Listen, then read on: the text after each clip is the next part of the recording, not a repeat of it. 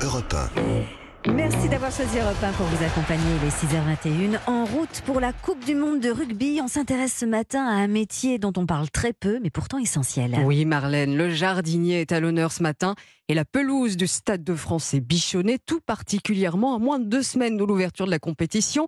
Chaque détail compte puisque la qualité de la pelouse fait la qualité du spectacle.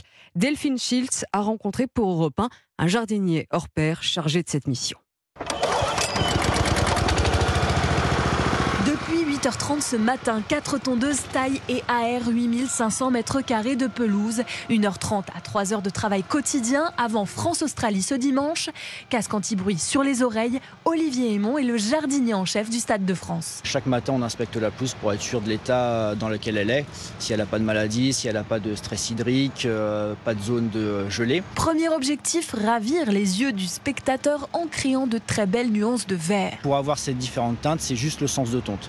En fait, on va venir coucher la feuille avec la tondeuse, ce qui va refléter plus ou moins le soleil et ça va donner cette couleur. Pour fabriquer cette pelouse fournie, hauteur 2,8 cm maximum, de gros rouleaux de gazon ont été plaqués sur une couche de sable, puis piqués tous les 2 cm de fibres plastiques comme des implants capillaires. La fibre synthétique représente 3% de la surface. D'ici 2-3 jours, elle sera complètement camouflée par le gazon existant. Et donc en fait, le joueur ne sera jamais en contact avec cette fibre. Son rôle, c'est vraiment de renforcer la racine contre l'arrachement. La pelouse, c'est vraiment euh, ce qui va permettre au jeu de s'exprimer.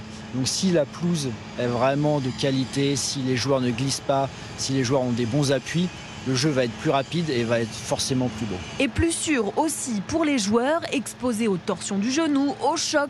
Alors pour les équipes, surtout techniques, Olivier Aymon règle les moindres détails. Déjà on va voir ce qui va se dire sur les entraînements J-1. Bah, par exemple des joueurs peuvent ressentir le terrain un peu ferme par rapport à là où ils s'entraînent d'habitude durant toute l'année, etc. Les remarques généralement c'est euh, plus sur l'arrosage.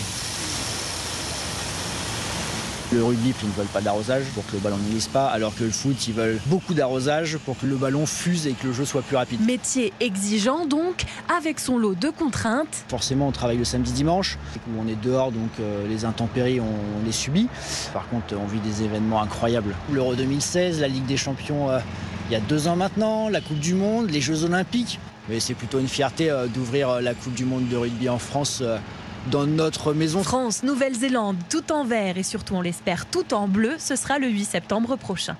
Merci Delphine Schiltz. Dernier rendez-vous donc demain pour cette série de l'été en route pour la Coupe du Monde. On fera connaissance justement avec l'équipe de Nouvelle-Zélande, celle qui affrontera le 15 de France en ouverture du mondial de rugby.